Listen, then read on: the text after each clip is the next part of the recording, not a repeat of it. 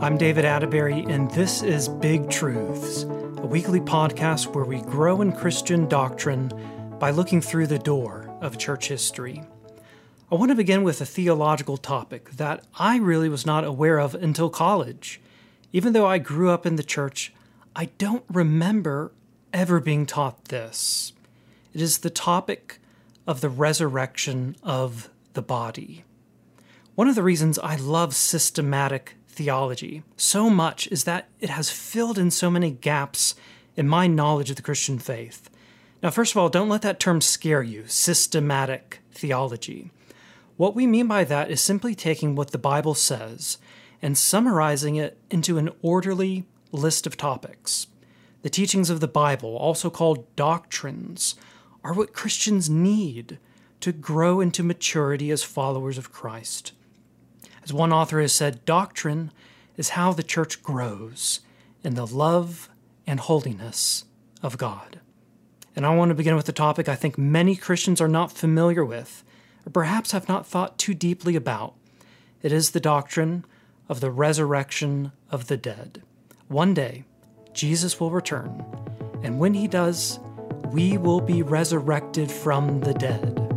We'll examine this doctrine and more in this episode of Big Truths.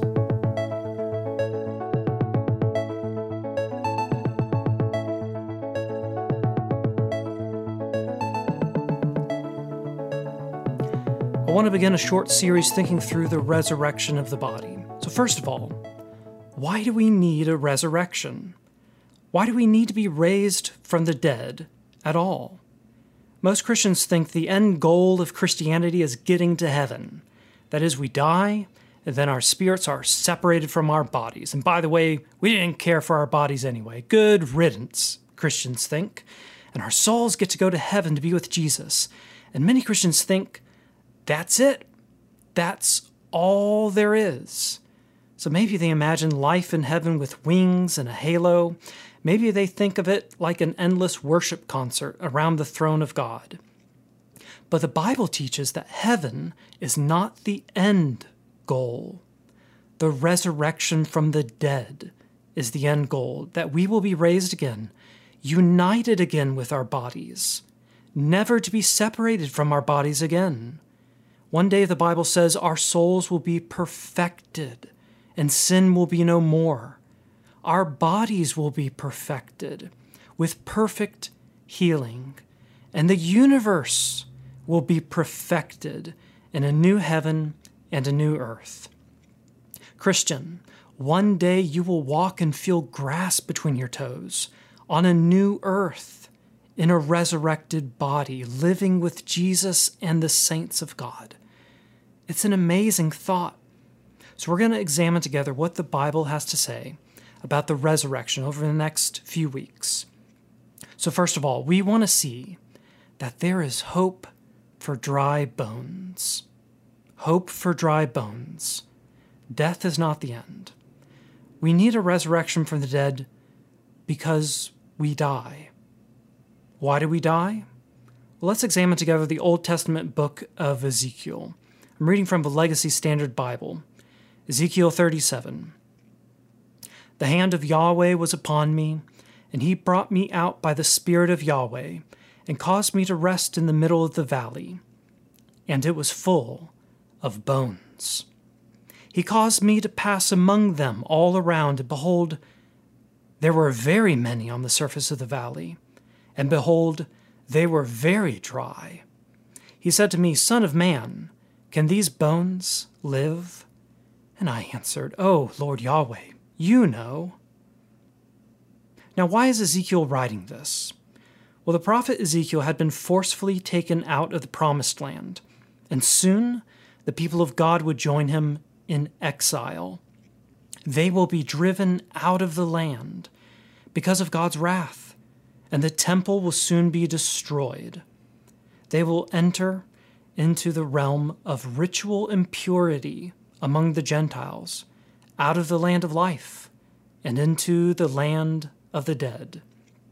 Essentially, all of God's people will soon go into death, away from life, and into a land of no hope. And throughout the book of Ezekiel, he tried to warn the people. You can read about this in chapters 1 through 3. But the sad news is that the people would not repent. If they would have repented of their sins, then God would have relented. But the Lord cannot endure to live among such a rebellious people. And what happens next is that the Lord dramatizes in a vision to Ezekiel the departure of his holy presence from the temple. You can read about that in chapters 8 through 11. God will not live among such a sinful and idolatrous people. And Ezekiel predicted exactly what would happen when the armies of Babylon came to the land. You can read about that in chapters 12 through 24. And yet, through it all, the Lord is merciful. He promised to one day gather them again to the land. Ezekiel 11:17. Therefore say, Thus says the Lord Yahweh I will gather you from the peoples and assemble you out of the countries among which you have been scattered, and I will give you the land of Israel. It says. And the Lord revealed through his prophet that the exile is meant to purge the idolatry from his people. Ezekiel 11:18. When they come there, they will remove all its detestable things and all its abominations from it. End quote. He promises to one day give them a new spirit, to take out their hearts of stone and give them hearts of flesh. Chapter 11, verse 19 says, And I will give them one heart, and give within them a new spirit. And I will take the heart of stone out of their flesh and give them a heart of flesh. We read he will establish an everlasting covenant with them. Ezekiel 16:60 says, Nevertheless, I myself will remember my covenant with you in the days of your youth, and I will establish an everlasting covenant with you. He will provide atonement.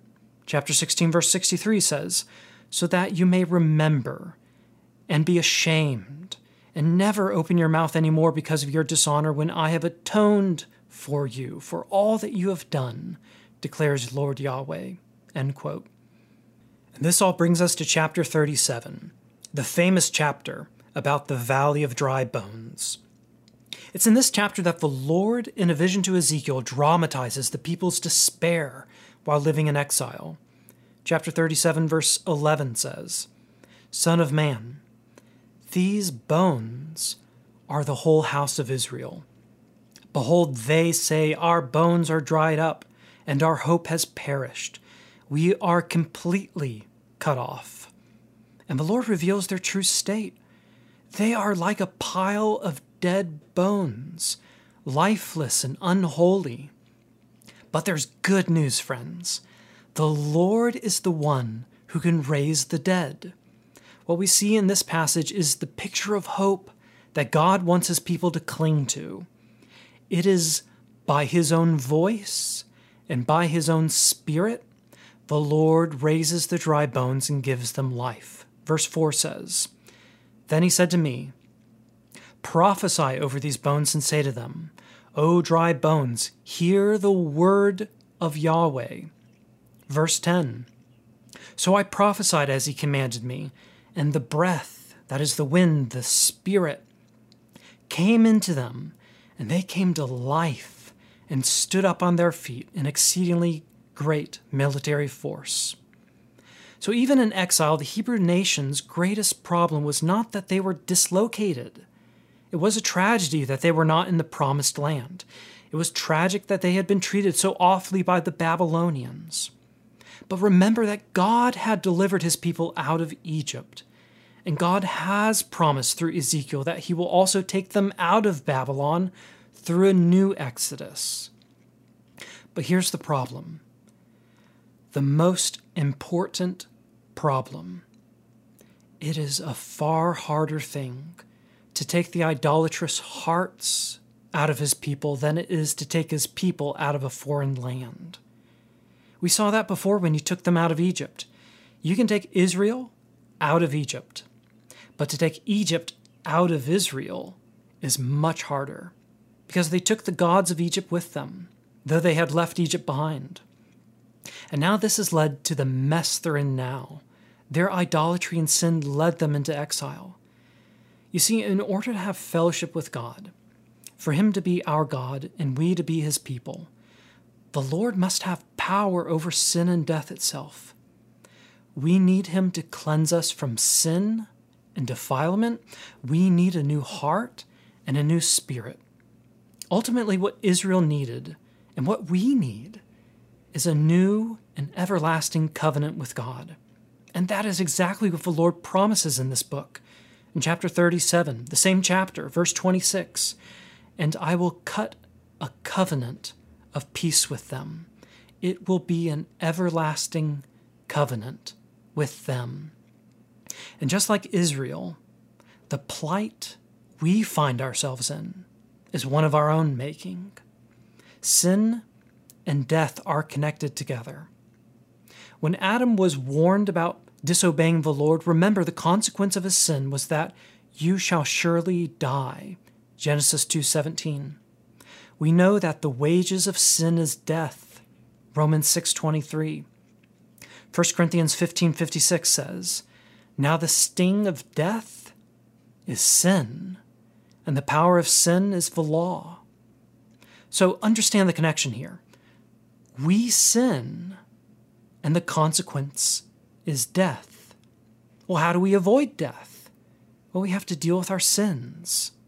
But the problem is that we are lawbreakers through and through, and it is in death that we receive the due penalty for our rebellion against God.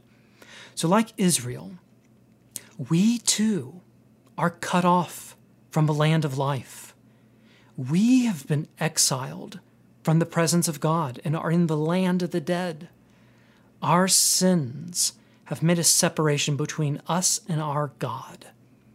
Death stands like a king who reigns over us. Paul wrote in Romans 5:14 that death reigned from Adam to Moses. So even without the law, the power of death was seen in every generation that passed away. Not one person has been able to avoid death. Every funeral is a sign that something is not right with the world. What we need is someone to finally and decisively deal with our sin and the consequences of our sin, which is death itself, our enemy. So, do you understand that you can't have eternal life and escape death unless your sin is dealt with first? Because death is a result of sin. You can't avoid death if your sin is still there. We sin and deserve death.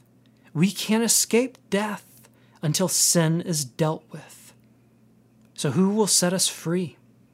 Who will raise us up?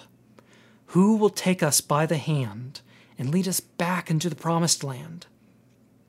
Our only hope is in the God who can raise the dead. And if he can raise the dead, then it stands to reason that he must also have power over sin because it's sin that gives death its painful sting. If we can be freed from our sin, then we can be freed from death itself, because the wages of sin is death. Then, to be free from sin is to be free from its penalty. So, as we close, we can thank Jesus for giving us hope in the gospel. And as a Christian, think in what ways can you thank the Lord for the good news of the gospel, which has taken the sting out of death for you? Jesus alone has the power to raise us up and to do a work that none of us could accomplish. Just like how Ezekiel saw dry bones with no life, so also we had no life apart from Jesus. It is by his word and by His Spirit that He raises us up. I want to thank you for listening to Big Truths. Join us next week where we will continue to explore what the Bible says about the doctrine of the resurrection. Also, visit our website where I have posted several articles about Charles Spurgeon and his conversion experience. You can read all of those at bigtruths.net. I'll meet you again next week where we will open another door for more big truths.